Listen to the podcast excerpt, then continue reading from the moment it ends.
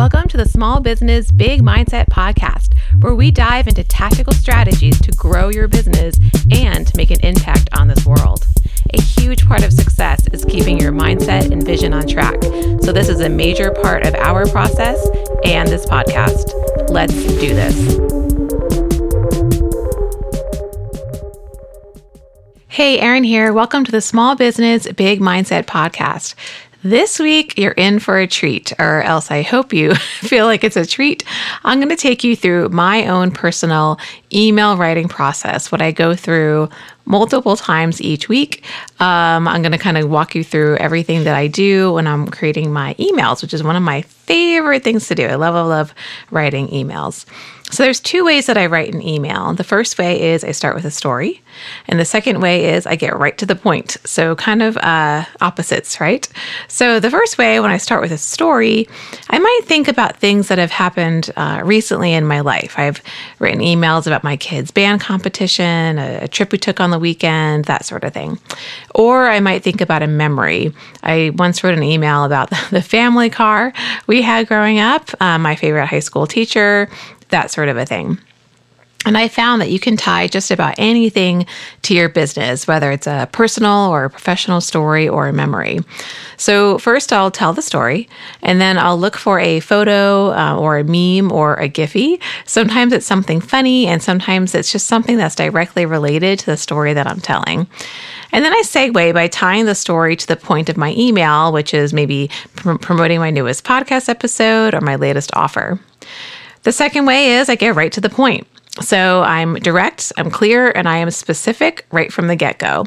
If I'm launching a new offer, such as my copy edit and polish plus strategy, and I'm offering a lower price for a limited time, which I did a few weeks ago, I say that up front. I just start off the email with like, "Hey, this is what I'm doing." I go through all the details. I'm, it's super simple and I'm very clear. Um, and I'm currently doing a free email marketing course over email, uh, where every day my subscribers, um, I answer a common yet critical email question. I said so up front. Hey, I'm doing a seven day free uh, email marketing course over my email for my subscribers. And then I also say it at the PS because usually I I just write my email list about twice a week, and this time I'm doing it every day, answering questions. So I'm letting them know up front this is what's happening, and I get right to business. Um, okay, so at the end of the email so so now i've either told a story and i've, I've segued to my business or i just come right on out and say very to the point here's what i'm doing right so once i, I head toward the the sign off um, I'll give a direct call to action. Like I'll say, listen to my podcast here or enroll in my membership here. And I'll ask a question to keep the engagement going. Like, what was your family car growing up? Right. And I'll specifically say, reply and let me know. And at the end of the email, I'll add a PS. It grabs the attention of those that just skim the copy and head to the end. It's also a reminder for those that read the whole thing, right? So it either reiterates the point I was making throughout the body, or I'll introduce a new but related idea. So that's another thing I do with my emails. I keep them very focused, you know, so I'm not promoting a bunch of different stuff and linking out to all these things because that just overwhelms somebody and then they probably won't click on anything. Um, I personally don't map out my emails far in advance. Sometimes, if I know I have a launch coming up or a new offer or a new piece of content, it'll be planned. But for the most part, I write as I go. That said, planning out and mapping your email topics, you know, as far as what date you're going to talk about what um, in advance might work for some. Maybe it'll work for you. It's just not the way that I operate. So, after I write the body of the email, I read it. Sometimes I even read it out loud because that's kind of a good way to see if it's working or not, or if it kind of needs some work or some polish. It kind of depends on my mood. And then I go back and I edit. So sometimes, honestly, you can completely remove the intro because it's just hum- human nature to overly state the background info. But listen, an email isn't a movie. you don't need to establish the characters and the backstory. So many times the entire intro can go. We don't need to set it up. So that way, if you take out your intro, your email will probably start in the middle of the action of whatever story that you're telling. Okay. So then I'll take a look at the words that I chose. I want to tell a story, but I want to make sure my descriptors aren't excessive, that they're not too flowery. I don't want the text to be too dense.